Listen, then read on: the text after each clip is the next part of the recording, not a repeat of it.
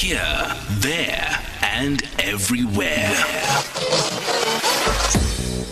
SAFM 104.5 FM in Oat Bay. Thank you very much for staying with us. Uh, you are on Life Happens. My name is Phemelo Motene. We're together until three. Now, in this half hour, we're taking a closer look into Alex. We've seen it for a while now. It's not a new thing. Alex has had spatial planning problems.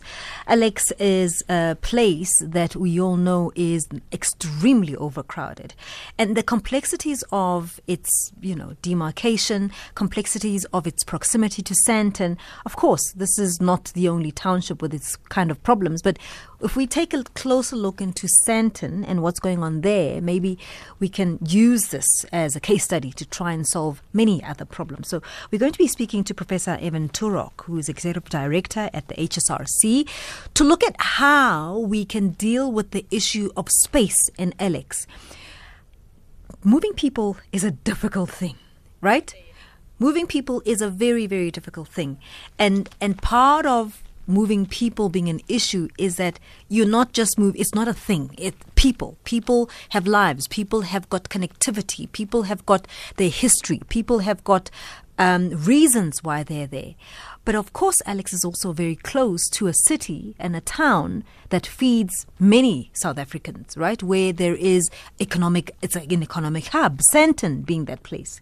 So, what is it that we're going to have to do to sort out the issues in, in, in Alex? How are we going to deal with the fact that Alex residents have every right to be in a place where they can access jobs, have every right to be in a place where they can access opportunities, and so on. That proximity, like you and me, is a right that they have.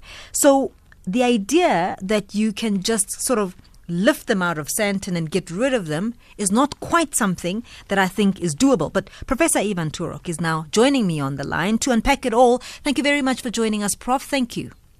Thanks very much. So we've seen Alex being, as I said, a political football. Alex is very complex. Its proximity is, is, is obviously one of the reasons we have the kind of issues that we have in Sandton. You, if you were put in government or you were a mayor or you were somebody who could fix Alex, where would you begin? Uh, thanks, thanks a lot. That's a, that's a tough question. Let me just take one step back before we get to there. I think a bit of historical perspective is really important. Places like Alex, right, have a legacy of poorly serviced um, settlements, inadequate infrastructure, schools, clinics, transport facilities, no eco- economic base, right? So there's a terrible legacy here for the past of apartheid. And since then, there's been massive growth uh, because of the opportunities presented by places like, like Alex.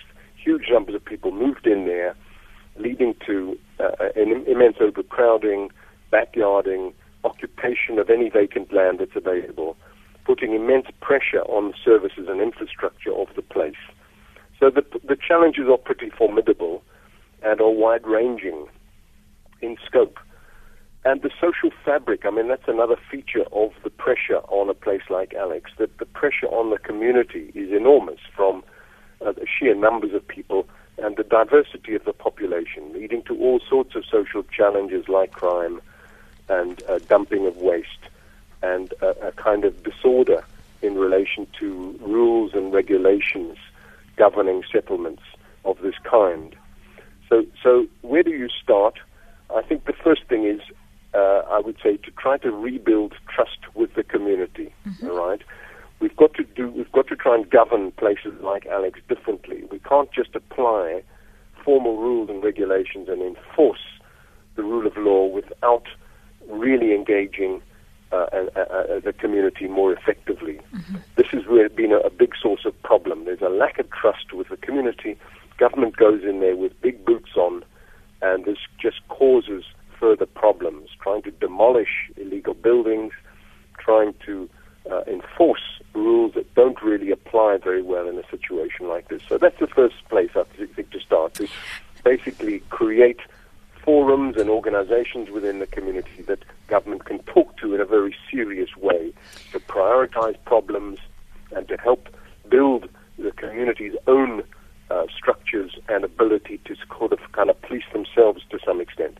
It's a very interesting point you raise there, Prof, because, you know, you speak of organize, organized kind of community and leadership and so on. It wasn't so long ago that we had a, a group of an organized, I don't know what they were calling themselves, I don't remember now, but there was a group that tried to manage the issue of RDP homes being given to people who are not of South African, uh, who are not South African citizens, and that was organized by community people. It was it was by the communities that managing that whole situation was fairly organized.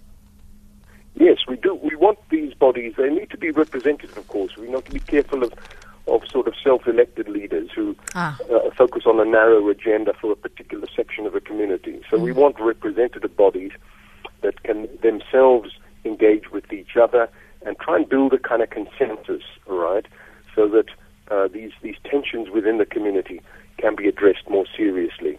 And So- I think we don't give enough attention to this kind of community organization as a starting point. It's not enough in itself, of course. It's just one of the elements that we can discuss further, and we can discuss some of those other elements too, if you like. But the foundation must be sort of a, a, a reasonably stable um, organization within the community that government can engage with seriously. You know, one of the things that I thought was quite interesting when there was that issue with the RDP homes was the, the, the sense that people, this misconception that people have about, you know, people uh, in who are homeless or people in Alex, for instance, are lawless. You know, there's lawlessness in Alex. And when you look at very closely into the issue, you found people saying, no, um, we know there has been corruption in allocation of RDP homes, for instance. While they sort that out, because we've been complaining, why don't we just get people out of these homes and in the meantime leave them empty.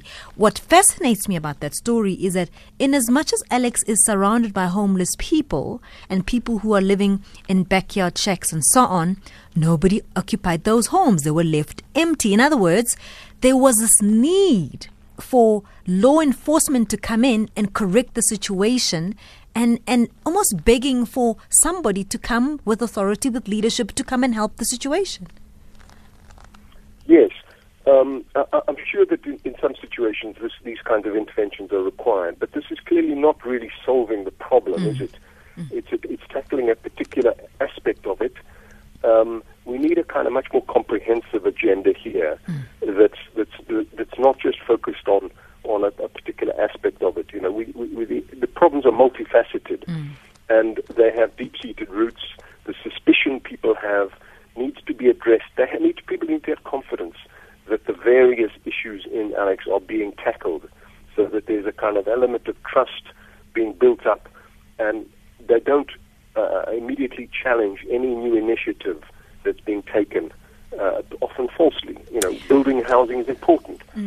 Uh, people must have confidence, though, that the whole process is proceeding in a way that's credible and legitimate. I think. You- You've had some ideas where you were saying, for instance, instead of criminalizing what is already happening, you know, having these structures in the back of people's homes, one could maybe look at building them and maybe securing them better or maybe you know giving them a facelift or, or doing it better than it really is rather than going to start um, building rdp houses far away from where they want to be how would you go about doing that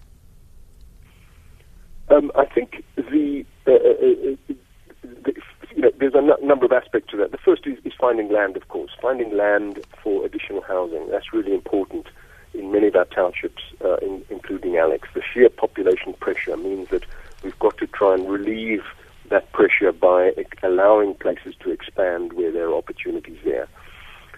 And I think when it comes to, to, to building housing, it's not just an RDP uh, approach that's required because there will never be enough resources to accommodate all the people living in shacks within uh, their own uh, new housing, government housing. So we have to have a multi-pronged approach, including efforts to help improve backyard structures, right, to, to regularize uh, shacks in backyards and enable people themselves, the owners of these RDP properties, to invest and develop uh, the backyard structures to accommodate more people in decent conditions. Uh, we've got to create uh, certain service schemes as well for, for people to build their own houses. So I think it's it's you know as I say it's a it's a, it's a multiple uh, strategy here that's required, and of course underlying all of it is the question of, of, of trust that people trust the processes of allocation of housing, of land, of sites, and so on, so that uh, these things are not undermined repeatedly by people challenging what's happening. Otherwise, you have a stalemate, and I think that's uh, a part of the problem in Alex is a stalemate because people don't uh, are, are so mistrustful of any new initiative that mm. they don't believe that it's being taken in the best interests of the community, and they're nervous that particular groups are winning out and others are losing, and so the whole system, you know, gets gets kind of into a kind of gridlock situation. So one of the things that you and I would never be in control of is the influx of people. So we may maybe deal with the structures that we have currently and maybe fixing those, making those uh, more secure, and so on. But the number of people looking to come into Alex, that's something that's out of our control. How would we manage that? Yeah, that's a, a really important question. And I think, again, it's, it, there's several responses. I think the first one is we, we do want the community to exercise some influence over over new land uh, occupation. So where land has been set aside for new housing or for schools or fire stations or police stations, we want the community to help government to you know stop people occupying inappropriate land for settlement. That's the first thing.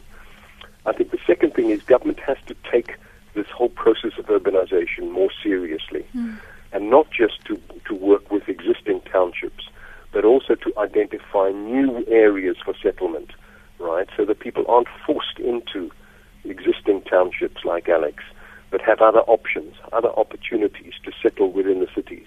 Because this is, a, this is an a, inevitable and in many ways a good thing, urbanization. People are moving closer to opportunities, and they should be enabled to do that by, at the very least, the provision of serviced land to enable them to build their own homes.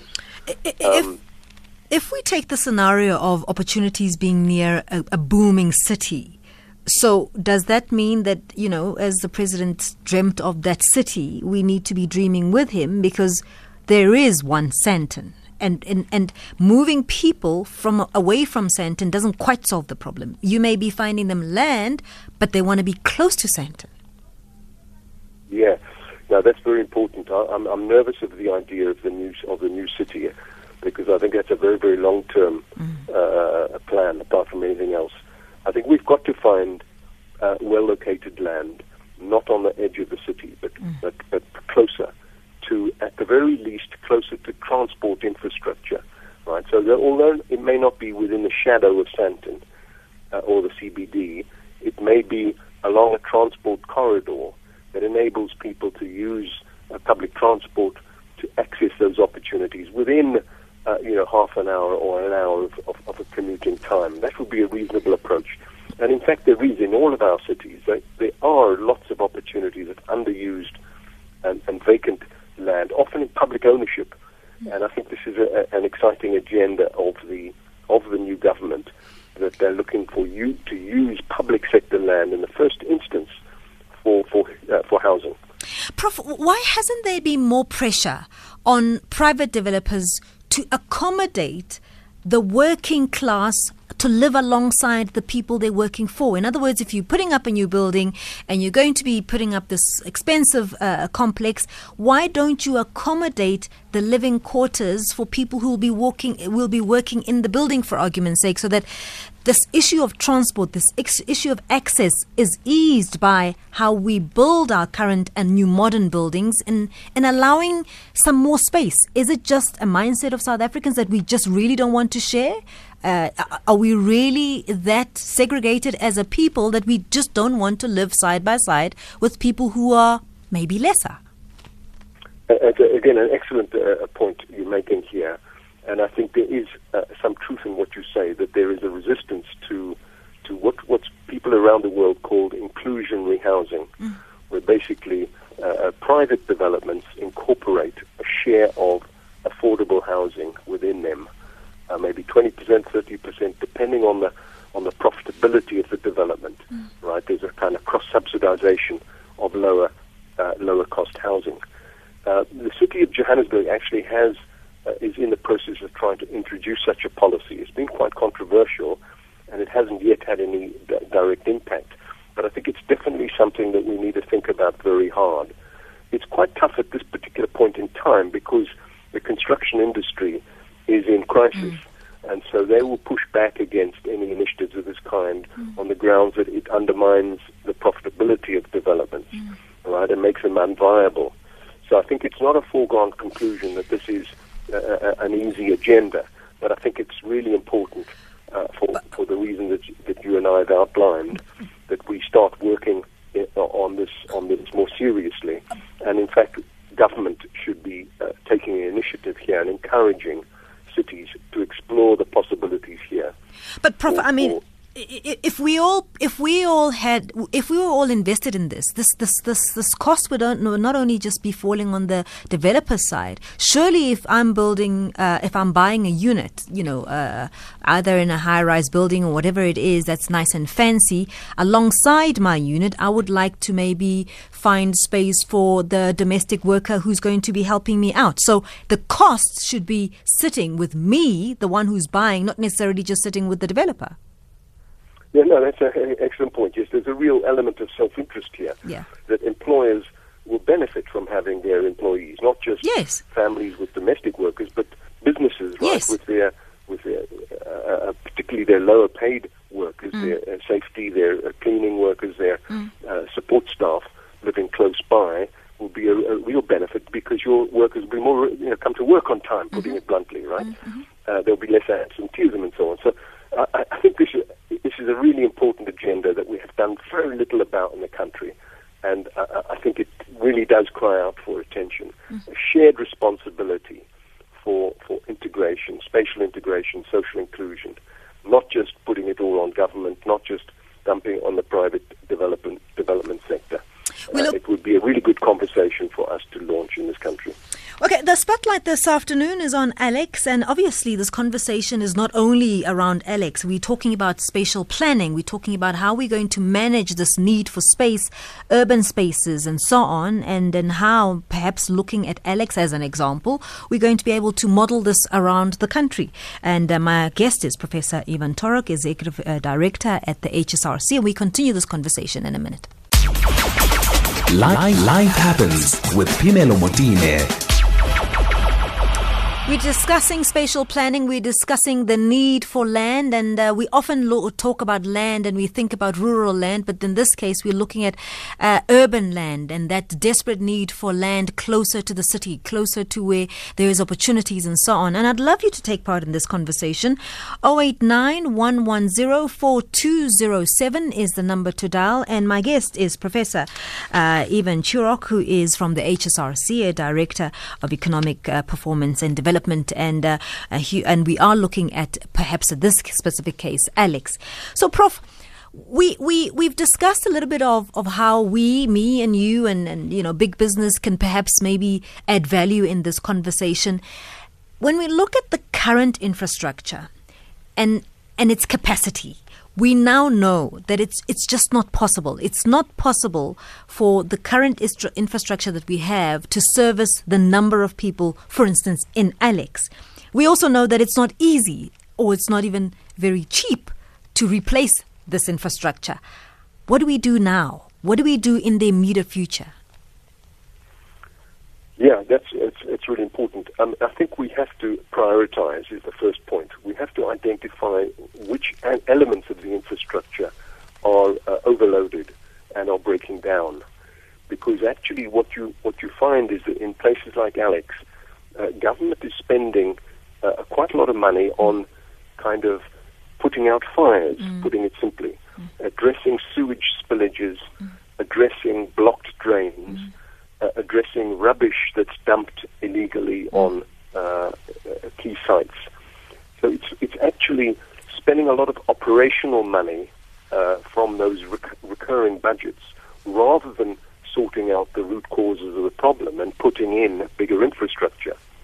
Uh, I, I did a study recently in, in a township which found that uh, the city the city was spending a million rand a month on clearing the drains, jetting the drains, right, because of overloaded sewage running through them, uh, when it would only cost three million to replace the drain with a larger uh, larger uh, uh, pipe. So, so why is this throughout the system, right? That we we're spending short term, we're having a short term approach rather than a, a longer term approach of replacing the infrastructure with a more uh, a larger pipe. then, Prof? I mean, this to me is not rocket science. Why do you think it's not happening? It's not happening because government is, is working in a short term mindset to deal with these problems. It's it's responding through firefighting approach rather than through a more considered approach. It's also working in silos rather than treating a place like Alex uh, in an integrated way. Right, so you, have your sanitation department, your water, electricity, they're all doing their own thing, and uh, in, intervening in a fragmented, ad hoc way, rather than tra- taking a systematic approach and saying, let's deal with you know this particular part of Alex that is problematic. Let's deal with that in a coordinated way by replacing the the, the sanitation systems and doing the uh, electricity at the same time, right? So that the community is consulted on one uh, one agenda rather than you know separate things, which are much more. If you do things in a fragmented way, it's more expensive and it's more time consuming. It's slower. It's more complicated. But, you know, isn't that exactly what the responsibility of local government is? The municipalities to pull all these things together and then make sure that everybody works together. Yeah, it's vitally important uh, that the municipal departments work together and that other government, uh, other spheres of government, such as, I mean, the police, policing is a massive issue. You know, the SAPS, the police force must be uh, accountable to and work alongside other parts of government so that, uh, you know, the community again see government in a seamless kind of way rather than in a very fragmented way, which just adds to the frustration people feel. They don't know who to talk to. They don't know who's responsible for what. And the result is, you know, adds to the mistrust that people feel uh, about their places of living. Do we feel that are a waste of time in your work, in your in the time that you've spent engaging these th- these issues? Because for me, it, it really I, I don't get it. I hear what you're saying, but I don't get then what's the role of a mayor? What's the role of a ward councillor? Surely they're the people who should be the conduit from the community to making sure that government works together for this particular space. It's, you know, yes, quite right. Ward councillors have a vital role to play. Of course, they vary in their in effectiveness, in their mm. capabilities. Mm. Uh, but in principle, ward councillors play a vital role in the voice of the community. We can't expect them to be, you know, completely uh, solve the problems themselves, but they play a vital role, and they need to be empowered to do their job properly. That means they need to have access to uh, uh, the municipality as a whole. Uh, the community need to have confidence in them, so they need to be properly selected, right? So the community regard them as legitimate and not as a, a- a deployed cadre of a particular political party, right? Um, and have suspicions about why they're there. Uh, so there are whole lots of issues around the accountability of the ward councillor and about the relationship of the ward councillor to the municipality that really need to be clarified because there are some problems there. Let's go to Sydney in Durban. Sydney, you've got a comment. Hi. I think it's a very good idea that um, that buildings can be built closer to where people work, you know. But I think it's a class situation where class distinction gets into play, where an employer wouldn't want to live next to where the employee lives mm-hmm. because of the class situation. Like where the way people behave on weekends, the noise, the breaking of bottles, the beer, the fighting, and all the, those types of things. The lifestyle that people live after work is what I think is repulsive to many people who may want to live alongside with their employees. I mean, that's my two cents worth in this. In the interest of time, I'll leave it there. Sydney, it's a, it's a it's a very uncomfortable point, isn't it, Prof? Because we alluded to this. It's it's ideal, but it's it's it's an it's a sensitive one, and it's also about culture. It's about what you know what works for me doesn't work for you, and all of that. It is a classist issue. It, it is, and we're, we're a very unequal society with, with massive uh, differences between between groups and classes. Uh, but unless we start breaking it down, you know, and working on, on, on living together better, uh, you know, it, it- it's not so it's a really recipe for, for defeatism. I think you know the way forward for our society must be to address these uh, barriers, these misunderstandings, and so on, and to and to find ways of living together. It's I should also say that there's a lot of misunderstanding and fear here, which is not justified, right? So there are cliches, there are prejudices that are not justified often. And so, you know, we have to address these issues. We have to find ways of uh, people in different classes, in different groups, uh, uh, getting to know each other uh, and meeting and mixing and mingling and, and breaking down some of these artificial barriers as a way forward. And I think, you know, if you think about things like public transport, if you think about the public spaces, the parks in our cities, places where we can, we see already evidence of social mixing. Um, I think this is a sort of very big part of this progressive agenda that we need to promote our public spaces in order to uh, create the opportunities for people to, to build uh, better relationships across across these different uh, uh, um, parts of society. I've got one last question for you, and it's a quick one. To what extent has political interference and politicking and so on been actually part of the reason we're not moving ahead?